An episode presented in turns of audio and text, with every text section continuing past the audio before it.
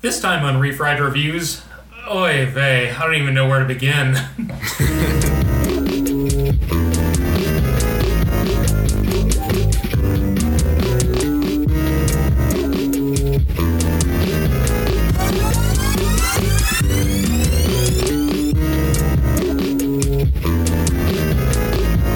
okay, so I uh, I'm hesitant to even bring this to the table because somehow I always end up choosing flicks that are just complicated with a lot of ins and a lot of outs, or that aren't even necessarily that detailed, but it's just sort of a big mess, much like this movie. Um, The what have yous, I think, are what really gets us to this one. exactly. So, uh, welcome to Refried Reviews. Uh, this is JP here with guest host Sean Farina. Yo. So Sean is one of my closest friends. We've known each other since high school, and uh, my passion for actually just sort of dissecting media and tearing it down more than most people have any interest in doing, I feel like sort of came from our high school days and talking about uh, I don't know Kevin Smith and Richard Linklater and Kubrick and the Coens, of course. Yeah, uh, same here. You were, you know, the first person I ever went to the New Beverly with. Uh-huh. So, and which Oh. is not insignificant in the history of me caring about shit like that. Yeah, so sentimental for the Los Angeles area. All right. So I'm really happy to bring you aboard to uh, to help discuss um, a serious man today. Yeah. Is what we're going to jump into. I'm uh, happy and honored to be here. And uh, yeah, like, you know, I loved listening to you and John, and you guys were, uh, you know, a great. Like really a great pair, and you know definitely you know two of the quickest wits that I know, and uh, in in very different and complementary ways. So uh, I will try to fill his uh, eloquent and or verbose shoes as well as I can. Well, I appreciate that. Thanks so much for coming on. I'm happy to be here. Um, so uh, we were chatting earlier, actually, about so a serious man is a movie that is something that came to mind immediately when the idea of this podcast sort of uh, bubbled up originally of just something that sticks in the back of my mind all the time and i'm not quite sure how to articulate but it always makes for good discussion and showing it to new people who haven't seen it and funnily enough I, I'm, I'll have to verify with John, but I think this was actually going to be the original first episode of Refried Reviews. But we both watched it independently and sat down to talk about it, and I think we're sort of immediately overwhelmed by the complexity of this movie and how many ways to approach it. And the fact that it was the first episode and we were sort of figuring out even what the pacing and what the tone was going to be, it, it all felt like a bit much. Yeah, not not the most accessible one for a wide audience. Uh, considering our eventual episode one ended up being Star Trek 2009, uh, I think that's a fair point to make. Quite a different direction. Uh, yeah, so it, it's exciting to finally get back to this movie. I'm a huge Coen Brothers fan. Um, Miller's Crossing, if I remember correctly, is the only Coen Brothers one we've we've covered so far, and I, I love essentially their whole filmography. So I'm excited to talk about it in any capacity. So I guess we could just uh, jump uh, jump into sort of our backstories with it.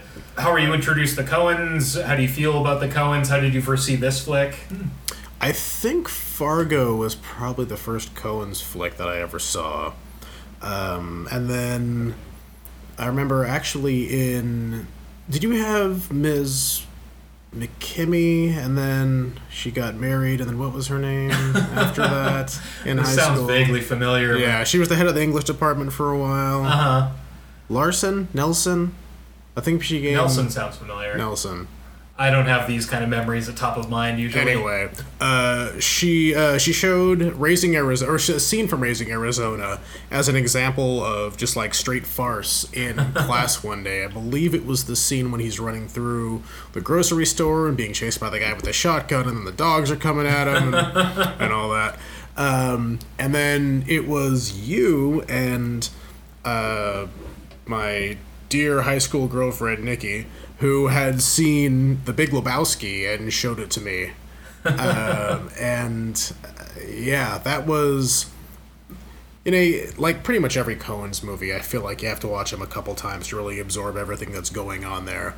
And um, you know, The Big Lebowski. I really appreciated and loved it the first time I or liked it the first time I saw it. I should say. I'm, I don't want to give myself too much credit. It is a, a gradient usually. Yeah. and I remember that the second time I watched it, it all just like fell into place and, you know, blew my mind and, you know, is became the, the classic for me that it is for, you know, so many people now. Do you know? Was it '98 when it came out? I believe that was 98. It was the follow up to Fargo, which is why it was, you know, I guess partly why it was so poorly received at the time because Yeah. people just know what the hell to make of it. Yeah, I mean, talking about accessible versus inaccessible. Yeah. Like Fargo is is a little bit left of center, but Lebowski is you know layered in ways that Fargo is not. Yeah. Uh, but that that also I feel like Lebowski and a, a lot of the Coen catalog, but Lebowski in particular, benefited from sort of the the uprising of DVD, where I know that people collected VHS tapes, but it was sort of long after they had come out in the first run and cost $100 to rental stores to buy. Right. And Laserdisc was a thing, but that was also sort of exclusive and expensive. Laserdisc is still a thing, my friend. yeah. Fair enough. I've been to Amoeba. Um, but I, I think that it, it hit at just the right time where I believe Lebowski was uh, the first DVD I bought, along with like South Park Volume 1 and maybe Fargo. And uh, that was in, you know, 98, or, uh, 98 or 99. And just sort of the beginning of being able to even watch these things over and over again uh, in a normal way that wasn't spending money renting them again and again. Like you could actually just sort of buy it, you know, in crystal clear 480i quality. um, so yeah, the I, I feel like the the Coens were incredibly important in particular for sort of our generation, where something like Kubrick was fascinating, but it was mostly historical. The current works were more controversial and were coming out less and less frequently, and then he died fairly, you know, uh, young into our uh, cinema education. He did. Whereas the Coens, like people had written them off by midway through getting used to all this, and then No Country for Old Men were sort of, oh, they're still here, and wow, and now they have Oscars. yes, it's true. Uh, no matter how upsetting people find it, that they rarely thank anyone and just sort of awkwardly go up there. or say anything to anyone.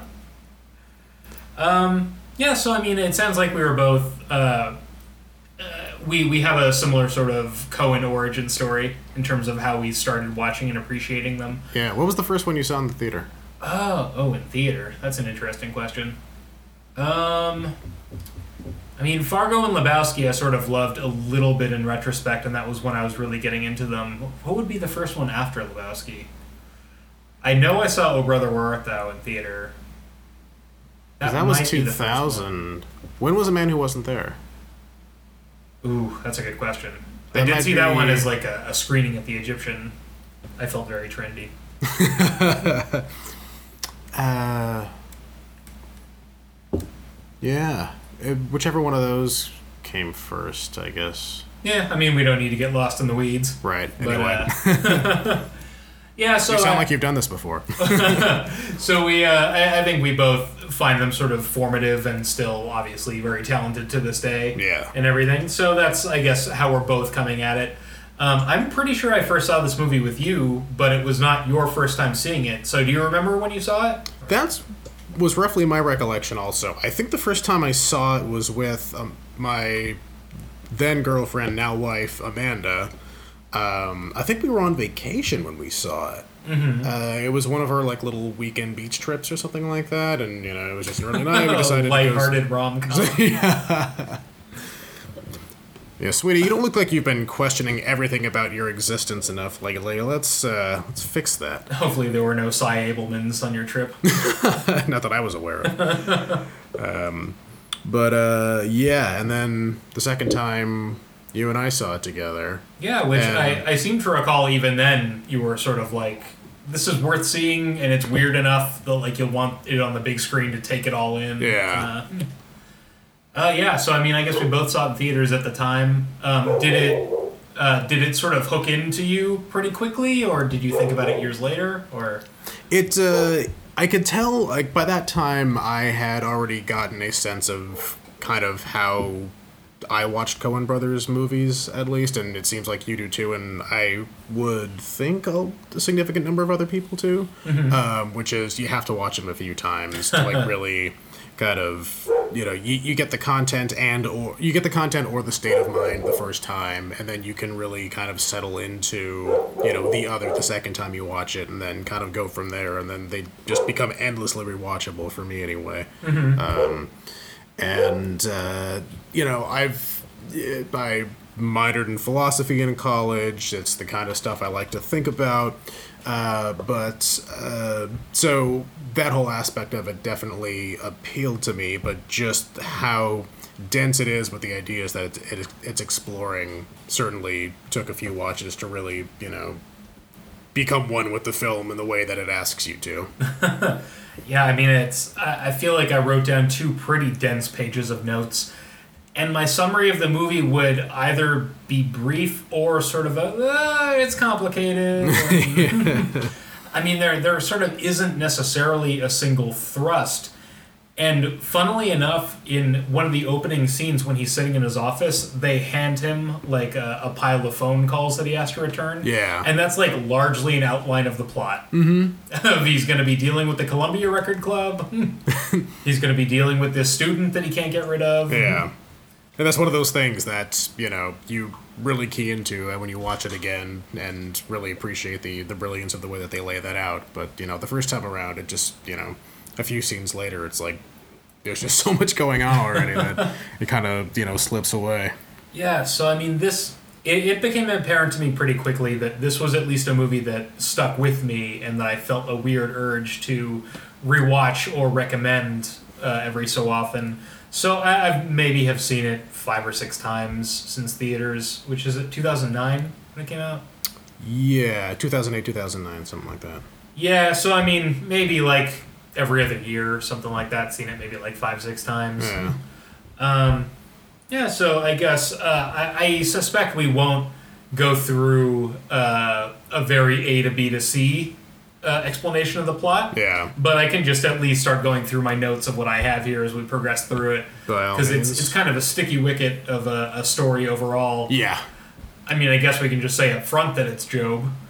Like, Yeah, that's something certainly. that I, I always. I, I remember going in and I kind of forget halfway through, and I'm like, a, a lot of bad shit's happening to this guy. Yeah.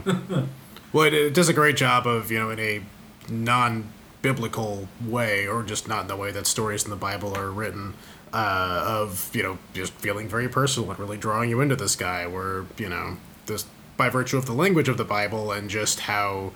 Um, how didactic it is, you know, you're here to learn a lesson when you sit down to read Job, and you know, this is, you know, it doesn't feel like that, and you know, sometimes you learn a lesson when you watch it, and sometimes you don't, depending on who you are. Well, it's funny how you bring that up. I, I imagine a lot of the religious imagery and references from this were probably pulled from the, the Coen's childhood of growing up in that era and growing up Jewish in an American neighborhood. Right.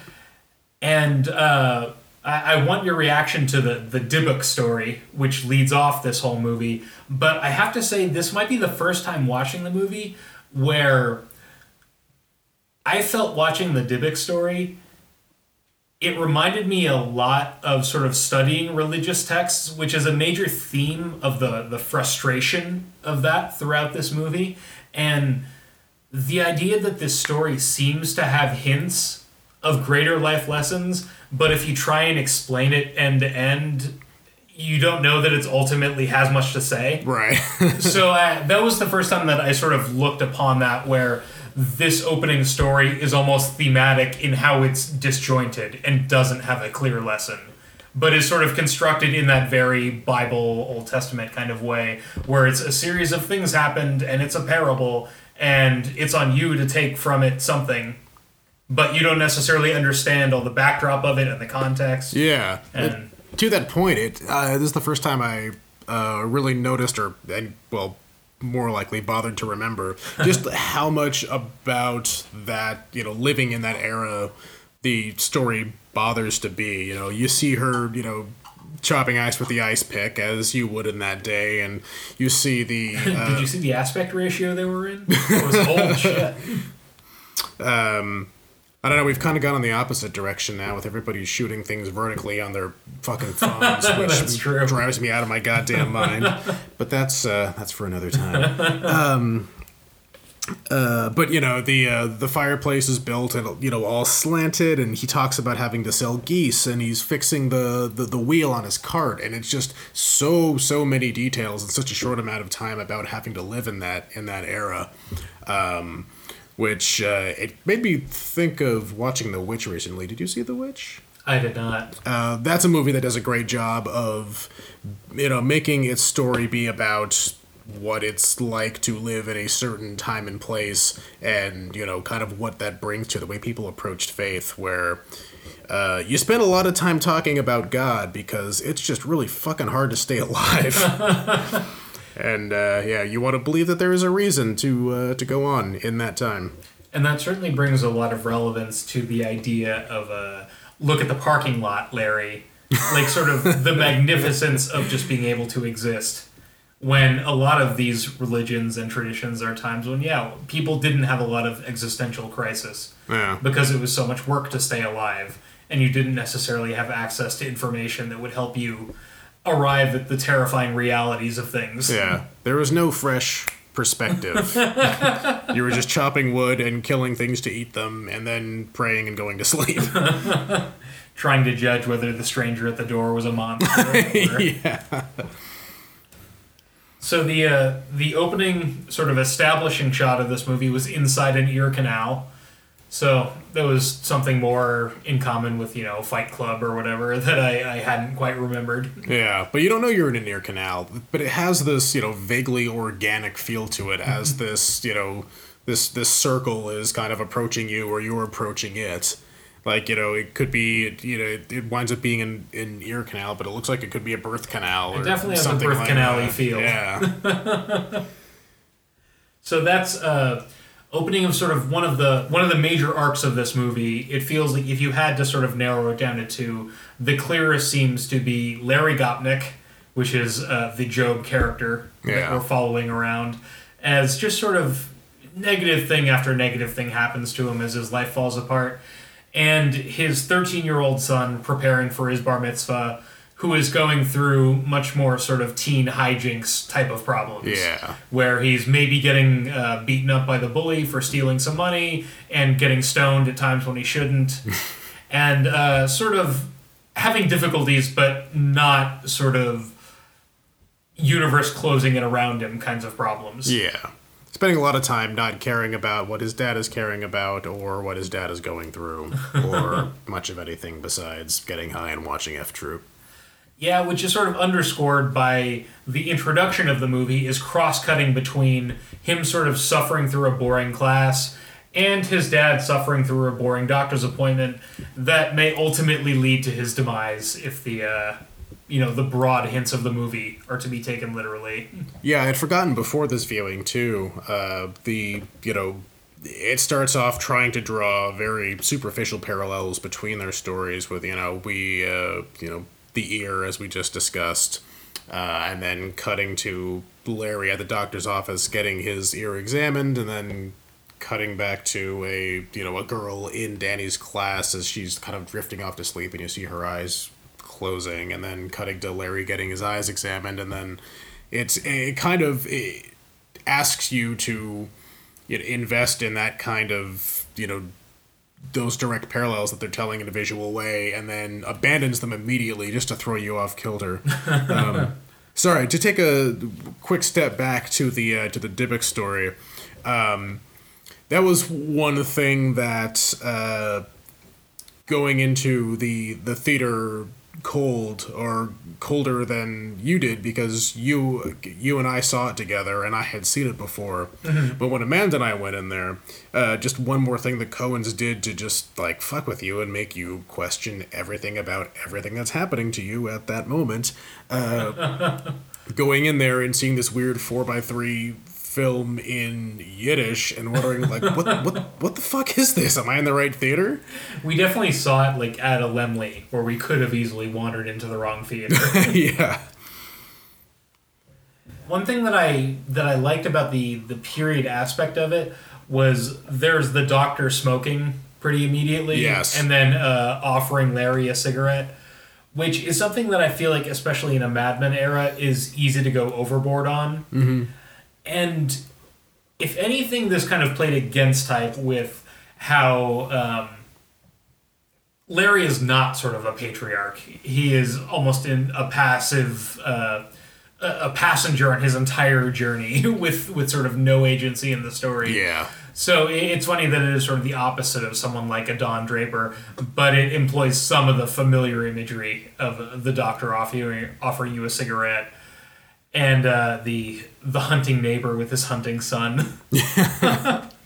Yeah. Would you would you like to look cool in the way that it's thought of in this era? no. Okay, you just go ahead and sit there. yeah, that that struck me too as you know just yet another because every scene is just packed with these um, kind of reminder that we don't know shit. Uh, you know, back then doctors were smoking, like because we didn't know that it was killing us. Yeah. Yeah, I mean, even the sort of how the the character of Arthur, Larry's brother, is dealt with throughout. Of their their code words for almost everything he's doing, and it's weirdly under the surface, and detectives show up at the door, but nothing is ever explicitly spelled out. For Right. Yeah, you don't see the like the causal ramifications of anything that he does. Yeah, it's a good point. The, I mean, as you say, we we just they give you so little to work with in kind of a refreshing way. Yeah. where in a lot of ways it feels to me like it would be more familiar if you grew up in a Jewish household household during that era. But I'm not necessarily sure that that's true. Like this feels like sort of a, a very unique, specific story that a lot of people can identify with, and that very few people could identify with in sort of the the array of things that it's dealing with, but all sort of beneath the surface. Yeah, it's there. There's something about it. Like they really sort of nail the the era and uh, the the underlying feeling of it. Yeah, and like in you know in, in the way that you're talking about in terms of being able to identify with the story, uh, I feel like it. And we had talked about this before. I feel like it has less to do with being Jewish or not, and more about what your kind of outlook is. Um, the Judaism of it, uh, it's got it's like simultaneously the most and least Jewish movie like there is. Um, because it's it's not about Judaism. They're you know the Coens obviously know and have lived uh, the kind of the structure that comes with growing up Jewish and uh, you know, being bar mitzvah and all that and uh, other I don't know about other aspects of you know Jewish life that are presented there, but uh, they're you know just using that as a platform to talk about these you know bigger philosophical ideas about kind of where we're just dropped in the universe and you know deciding what kind of questions we want to ask about what we have to work with and you know how faith either works for or against us in you know when things are going well or poorly Well, one of the one of the earliest conversations in the movie is sort of the the introduction of the uh, very white, sort of Aryan white traditional American neighbor, and that he's sort of he's mowing over part of my lawn. And that the wife just sort of gives him a dismissive look and says, "Does it matter?" and I feel like that oddly is the biggest theme of this movie.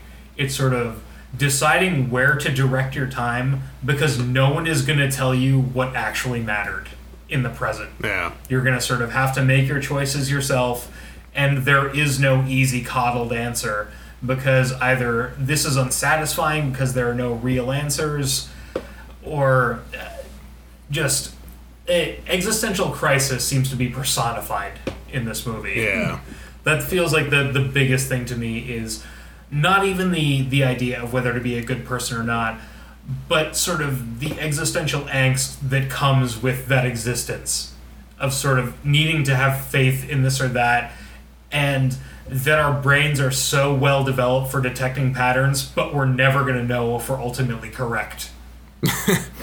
We're sort of like the moment that you know for sure you're gone and you don't get to know and while you're constantly assaulted by a just barrage of different perspectives about how much anything matters, you know, like when the um, uh, the the guy who works on the tenure committee comes and and says, uh, you know, this person is you know making assertions about you and your you know moral fortitude and all that, and uh, you know telling everybody on the tenure committee, but like, oh, but that doesn't matter because it's not going to affect our decision about whether or not you get tenure. It's like there, there are so many questions that come out of that about how you should feel about that. And I, I forget even specifically what they were, but there were verbal gymnastics about the the idea of doing nothing, and how uh, whether it's the Columbia Record Club or whether it's do you have any extra letters to submit to us for your consideration? Of the idea of oh so you've decided to do nothing, which in effect is doing this other unintended thing, and sort of being faced with that nonstop of even if you try and avoid the decision, that in and of itself has an effect and a consequence. And if you decide to stop considering what you're doing, that doesn't mean that the consequences stop in any Yeah. way. in the same conversation when uh, when Judith first tells him that you know she wants a divorce and she's been seeing Sy Ableman and you know him doing nothing is why she's leaving him, but her doing nothing in the you know being with Sy Ableman sense is you know very validating to her position. In the Yeah, whole that's that's a good point. exchange, I hadn't thought about that. That's really funny. Sy Ableman. Oh yeah, this whole movie.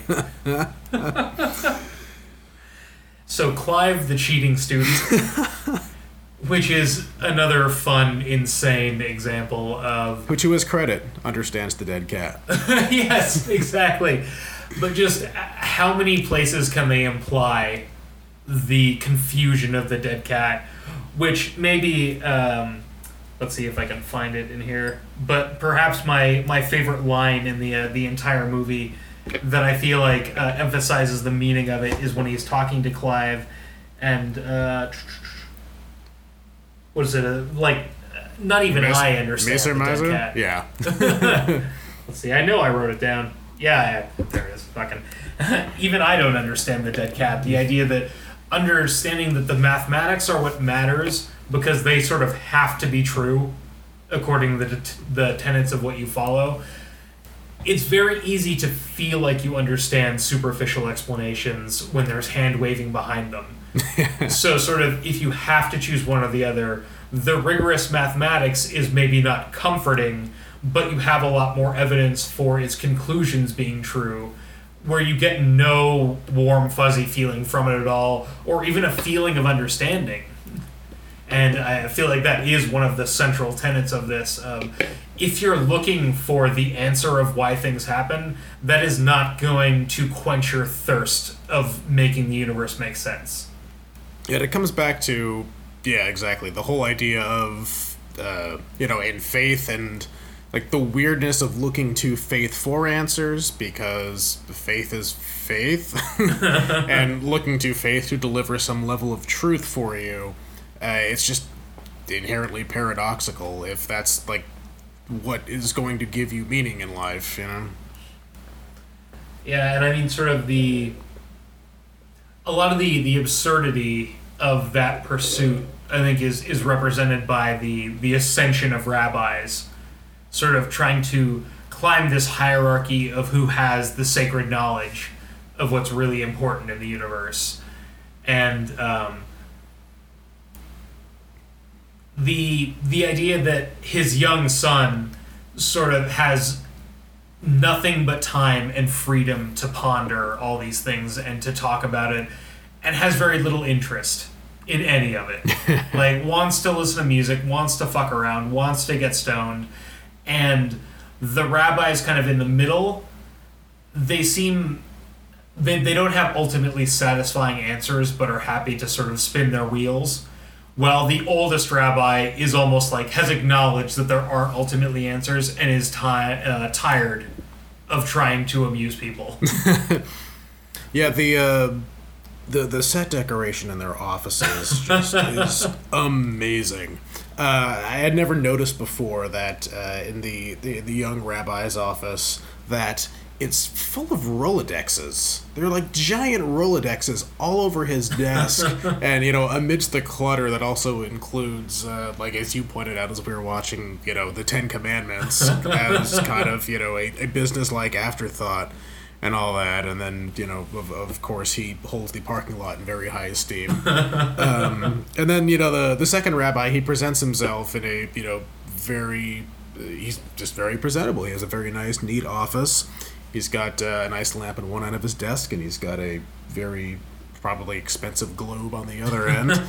um, and then you get to Marshak, who has this giant like museum of an office uh, who and I always forget this, and I fucking love it when he's walking up to him, and when uh, when Danny is walking up to him at the end, and uh, glances over and sees the uh, the the the tooth chart.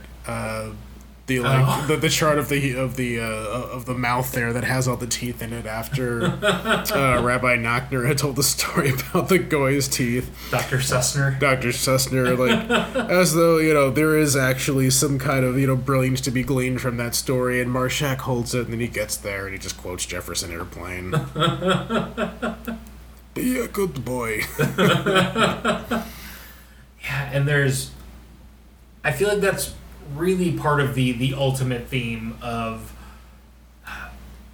I mean, I guess I said existential crisis already, but the idea that when you're desperate for this kind of information, you're sort of burdened with the realities of life and sort of the, the decades of survival and the the level of cynicism that often comes with that whereas sort of the young person is given time specifically to study the richest texts that you can find try and find meaning with it and it's like oh i don't want to memorize this thing. I have enough fucking homework already. Exactly.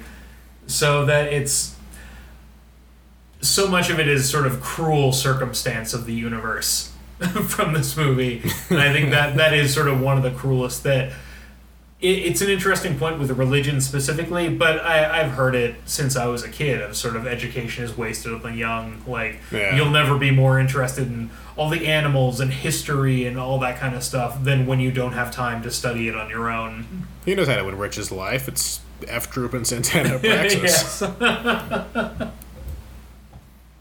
and weed. Yeah. All the weed you can get your hands on. oh, man. So Dr. Sussman and the Goy's teeth I when I mentioned that the this was maybe the first time that the Dybbuk story played to me as intentionally enigmatic and like seeming like it's trying to say something without necessarily having answers.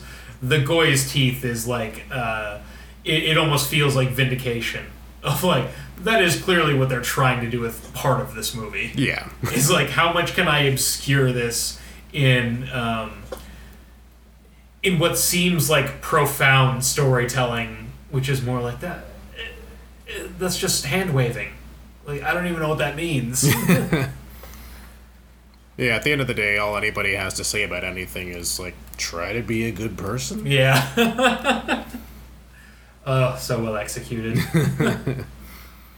and I mean, I I think I said you earlier it feels simplistic, but when I watch that ending sequence where it sort of ends, uh, I'm sure disappointingly for many people in the middle of various crises, the biggest thing that sticks out to me when the son sort of has a last moment of whether to whether to give back the money he stole from the the bully kid is as he's looking upon this storm that may or may not lay waste to the entire temple it's either the most important or least important decision of his life.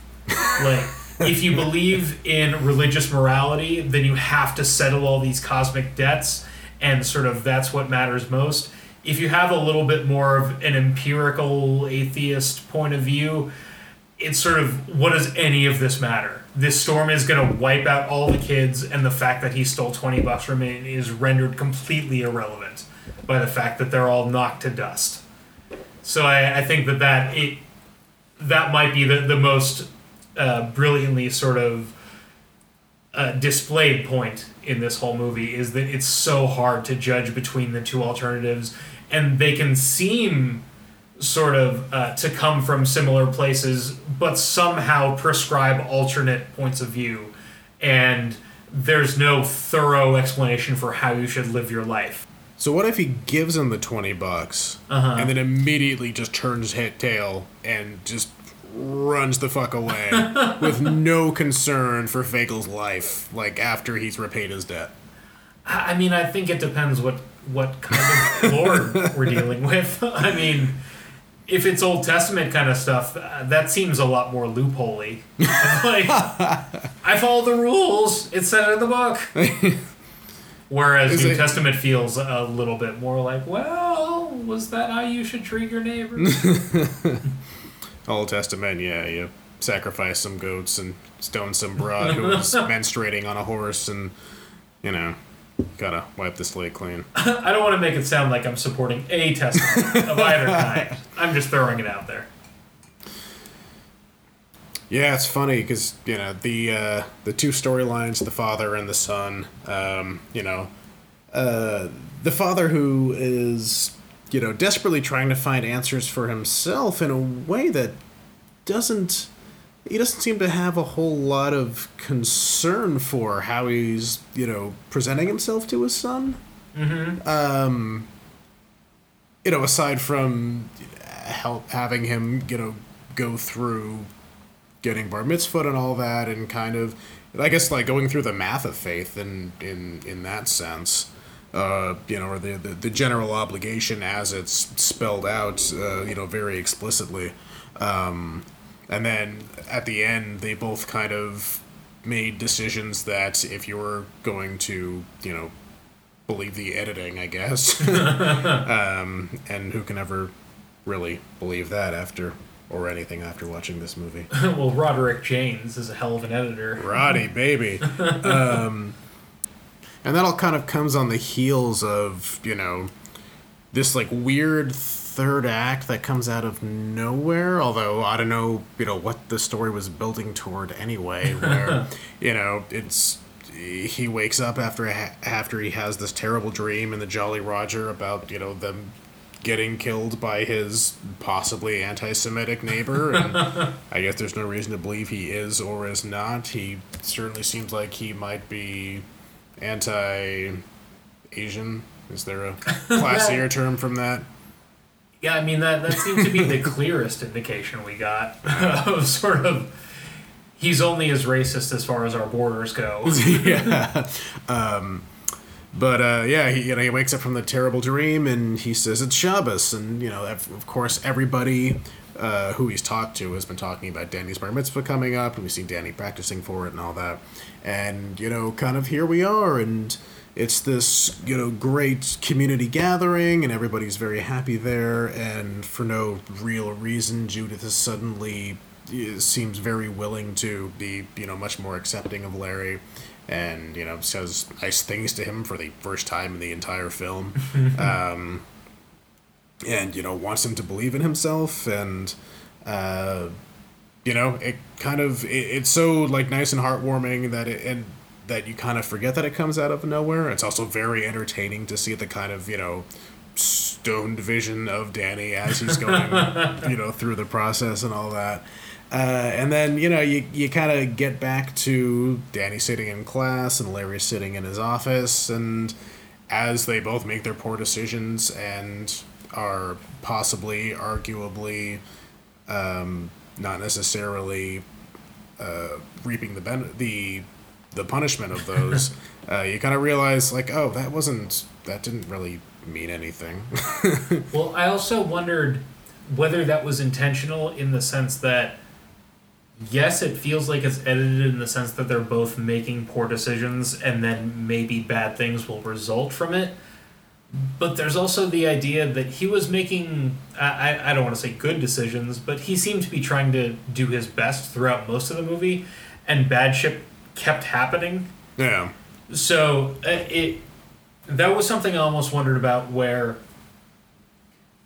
if the end of the movie is more about our lining up our decisions with what's going on in the outside world and finding patterns where they don't really exist, because it's easy to look at the end of the movie and be like, oh, they made this decision and then this bad thing is going to happen as a consequence. But throughout a lot of the movie, he's trying to make the best decision and good things don't happen, bad things keep happening to him. So maybe the pattern is that bad shit keeps happening to this guy, regardless of what he does, and that's just sort of the universe at work. Yeah. So that I, I did wonder whether that had almost the the opposite intent of what it looks like on its face, of it spelling out like these things are happening as a course of action, of they're making these choices and something good or bad is happening as a result, where the rest of the movie is almost framing it as the universe is just happening and your life is sort of tacked on. Right. Yeah, it's certainly what I feel like we're supposed to take away from it. It, it that last bit though, it does on this viewing for me. It kind of felt like a, a commentary on the uh, kind of false comfort that comes from you know participating in organized religion in that way and specifically in those rituals because you know like i was saying that the the third actness of it comes out of nowhere and everybody's very positive, you know, response to like the bar mitzvah and all that comes out of nowhere, at least as far as like the narrative is concerned. Mm-hmm. Um, it's kind of a, it was a very interesting use, uh, I would say, of a you know like film narrative structure to uh, you know play into that idea. Um, well, something that had occurred to me um, was the idea that with all the weird quirks of sort of this close knit Jewish community that that almost played to me like one of the benefits of being part of it of that like he's sort of he's part of this weirdly broken home where it seems like people don't necessarily even want to deal with him anymore. But when sort of this event tied in with their religion happens they sort of all still show up in droves and they're at the temple to celebrate this thing happening. Right I mean, so uh, that that to me played a little bit as sort of part of the community aspect coming together, and almost for better for worse, like the way that for a lot of the film it's overwhelming, like sort of dealing with this structure and with people like Sy Ableman of sort of uh, overly familiar and overbearing in a lot of ways. That that the the bar mitzvah I saw almost as as one of the positive aspects of being part of a larger community like that that you could sort of probably have an event and people kind of put it aside because that's what you do when the kid turns 13 right. Because um, every character that you encounter uh, you know for one scene or for you know two or three it's all you know best of Judith, you know, Danny's about to be bar mitzvah, isn't he? You know, the doctor, the lawyer, the uh, the woman with the crutches at the beach who is telling him about how great it is to be Jewish because they have this wealth of tradition to uh, they can look to, to to to find wisdom. Um, Not being uh, cast in this movie must be like you know when the Godfather trilogy is over, or The Sopranos, you know, season six ends, and you're the Italian character actor. It's like, what the fuck? uh, I need every talented Jew we can find. But so. Um, is that sort of largely what you're talking about like the the large um, like the the out the outpouring of support for the bar mitzvah when you say the the third actness like is that a similar thing that you're reacting to or do you mean the rest of the circumstances like sort of how the, the wife is treating him normally again? Uh, well yeah i think they're kind of uh, part and parcel. Um, mm. and it's just kind of making a statement about how you know when like you were saying it's you know it's it's been a film about this guy who's trying so hard to do the right thing and bad shit just keeps happening to him and you know at the end of the film after the bar mitzvah bad shit keeps happening to him that there's you know the there's kind of an emptiness to uh, the the togetherness of the like the act and sacrament or oh, I don't know whatever the Jewish word for sacrament is. yeah, that's specifically Catholic, isn't it? Um, Uh, guess what kind of high school we went to.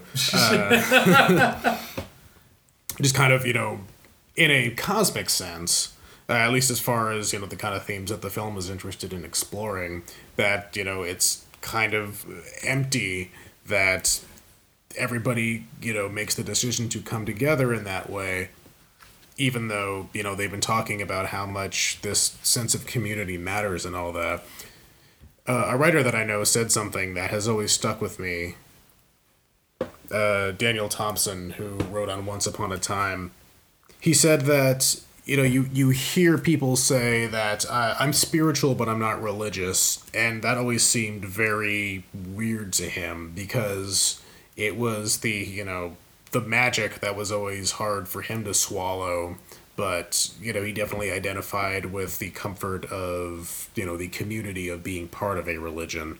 Um, and i think that's a, a big part of what the last you know from the you know bar mitzvah sequence or you know even from that scene where uh, Larry wakes up and realizes that it's the day of Danny's bar mitzvah until the end of the film is is kind of about.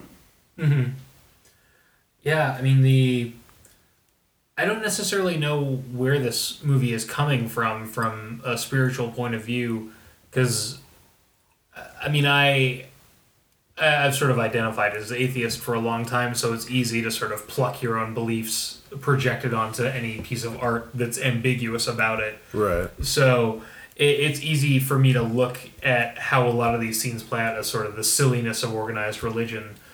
But uh, I am interested how much of it is what they took from an, an actual religious childhood upbringing and sort of whether they think of it more as a mishmash of legitimacy and sort of the fluff parts and the important parts whereas i can sort of you know look on it and from my point of view it's just like oh all this silliness whereas it, it doesn't seem like the movie necessarily is looking entirely down on the community aspect of it Yeah. like it's it's more playing on the the sort of almost fun knowing aspects of like i bet you know this guy from synagogue Yeah, I would. Uh, using the word silliness, and I know you're not trying to be dismissive about it. I think like futility is kind of what uh, like how it feels to me. Like they're trying to to to frame those ideas. You know, at least as far as you know somebody who's caught in the in the chaos of the universe the way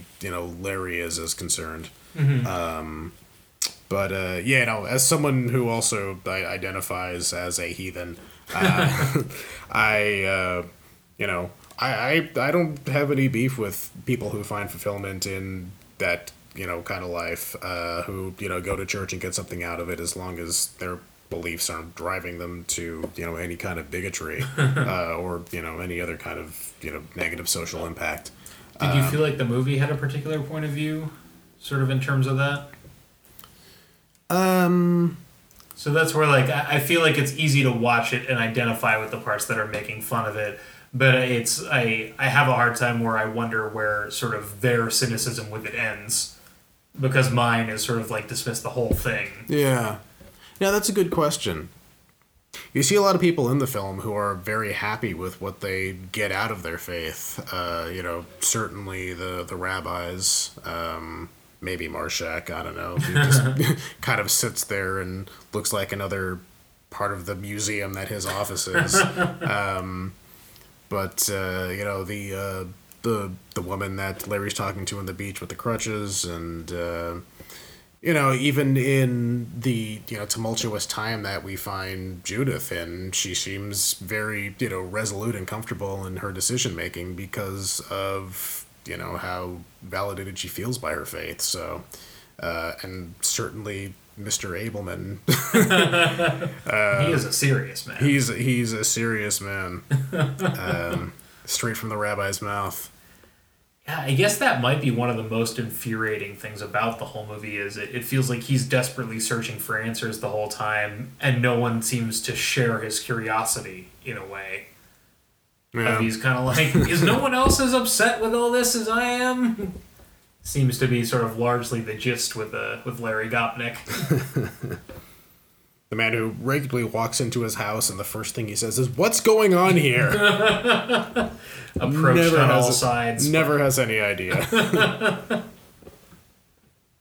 Their version of internet porn is watching the hot lady next door sunbathe. You know, not bad. no, not at all. and coming by uh, where he'll need his iced tea or smoking marijuana. I love that just as like a little diversion in the story because it goes absolutely nowhere. just like her as a little like three beat runner in the story where he you know he he sees her uh, you know early on when he's up on the roof and then he he goes and you know d- declares that he's decided to help others. um, and uh, then you see her in the uh, in the bar mitzvah at the end, and that's, Yeah, that's that, that's it. with like the no real intent, but just sort of the funny hint that like, yeah, the father and son have probably both fantasized about the neighbor Yeah. lady. No, hundred percent. That that little look on his face when his eyes land on her, like that. Yeah, Looking uh, a little more like a goy than the rest of the ladies. yeah. with the what was what was her line? I was like, holy moly, those are silent. Holy cow! Yeah. Holy cow. oh, I knew it was something fun. I mean, the really just hats off to the casting department. Of I don't know if I've seen like a more talented group of character actors who I you know at least don't recall seeing in things before. I'm sure I've seen them all everywhere, but Yeah. But just like so few recognizable people and all of them awesome. Yeah. Several of which you hear speak almost exclusively Yiddish. yes, exactly. Oh man. So just like a random little moment of just having the the audience and the character kind of question accessibility to information. Um, when Larry is up on the roof and he's adjusting the antenna, and like as he's turning it, you're hearing the the audio from like whatever station, presumably from whatever stations that he's tuning into. Uh-huh. And you know, the last time as it kind of settles, it's um, you hear F Troop coming in, which is the, the, the coveted F Troop. Um, like that's one that's it's tough to figure out kind of what to take away from that. It's not like he's hearing that, but he lands in the right place. So is that just is that his experience knowledge of being able to turn the is that like the one thing that he has that he knows how to do in this godforsaken universe? I remember an article that came out within the first couple of years after this movie about sort of a uh, a physics grad student or professor or something um, writing down their interpretation of it, and it you know sort of got more and more heavily into the idea of Schrodinger's cat and how it's clearly expressed through all these different facets of the movie. And I, I sort of wish I had found it and read it before this because I remember it being interesting. But it is funny how it feels like the, the bridge between their fascination with how reality works and sort of how language works that's where it feels like a lot of the humor comes from Yeah. um, sort of as we talked about the idea of like well if you didn't do this that's the same as if you did this Yeah. and uh, and just sort of a lot of the if you investigate it that means that it happened. Sort of so much of Schrodinger's cat permeates the ideas behind this. And sort of the the futility of trying to find patterns in this but the more you look at it the more unpredictable it becomes. Yeah. and just oh those Coens Yeah, every moment of it is, you know, when uh, the blind curve of like of the cars coming around as uh, as Sy Ableman is making his left turn. And, uh, at the the same moment for all I know and another one where uh, you know it's it it starts off. And in, in that same moment, for all we know, um, it kind of does, you know, inverse of what it does in a lot of other scenes where it starts very chaotic and, you know, you kind of. Well, I mean, you know, it's it starts in a, in a way where it kind of feels like you're like drawing a parallel between. It feels like they're that's going to be the same scene and not just the same moment. That they're actually coming toward each other, and then it becomes very clear after a few minutes that they've you know kind of that they're in different places and different things are happening. Yeah, which which I feel like has a lot to do with the the themes of this movie and what's accidental and what's intentional and sort of if you draw a wide enough boundary around coincidence, like yes, it would have been the most coincidental thing if they had gotten into the same car crash and he killed him. Yeah. But it's sort of one degree separate. Of, Isn't that fucked up? we may have both been driving at the same time. And sort of the, uh, once again, how what we're best at is matching patterns. And that doesn't necessarily mean that it's meaningful, just that we're good at spotting it and that it's weird. Yeah. I can see it's subtle. It's convincing. Oh, Sy Ableman. oh man, so important. that fucking guy. He's got it all figured out, man. He really does.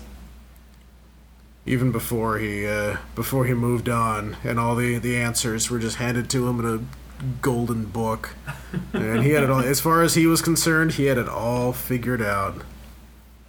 I mean, he had figured out uh, what Larry should do. I mean, after all, the Jolly Roger is eminently It's habitable. eminently habitable.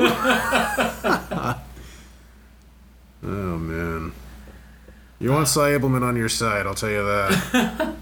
I mean, it, it almost felt like that sort of flowery language almost sort of encircled Larry.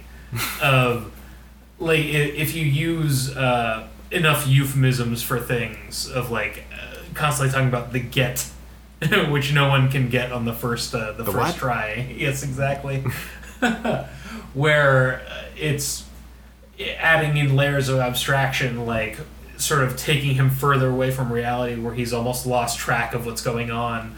Of he's lost track of everything that's familiar in his life, Yeah. and sort of even the the question of does your brother live at this house becomes too long a story to even go into. Sleeps on the couch. Dad sleeps on a cot. also, I mean, I think we covered uh, it pretty well, even if in a uh, a rather zigzaggy kind of way. Did you have any more thoughts about this flick? Um. I mean, not not really thoughts, just like a lot of observations. You know, just like all the different ways that you know we all wind up where Larry does at the end of that dream. We can we can never really know anything. You know, Clive, of course. uh, You know, no matter how carefully you watch that scene when he, you know, he, he first walks into Larry's office, like you can never see whether he places the envelope there or not. I wrote down that uh, for anyone who's ever seen Horace and Pete, this in a in a weirdly tangential way, really the the dialogue kind of reminds me of it, where in some ways it seems random, like it really captures the way that real conversations sound, where not every statement necessarily follows directly from the one before it. Hmm. In sort of a Sorkin, he's clearly talking to himself kind of way. Like I feel like there there's good writing where you can tell that the people aren't necessarily even talking about the same thing, Right. but it still sounds like a real conversation. This movie I think is really great at that and sort of the dissection of nobody chooses words fully by accident. Kind of the like what was meant by that? What does that mean in the grander scheme of things? Like those are a lot of things that stuck out to me in this and as well as sort of Horace and Pete is like almost its entirety. Like the, the whole reason it exists is because Louis can write like that. And uh, and it makes for a, a compelling story, even if nothing sort of identifiable or super interesting from the outside is going on. It's just writing sort of fascinating interactions between people and this imagined backstory of how that dynamic came to be. Never any confusion about whether it is or is not whoopsie doopsie. Oh God! oh, the number of silly words in this movie. I mean, and the names. Like, I didn't write down enough of the names, but the, there's no such thing as a Coen Brothers movie with bad names. Yeah.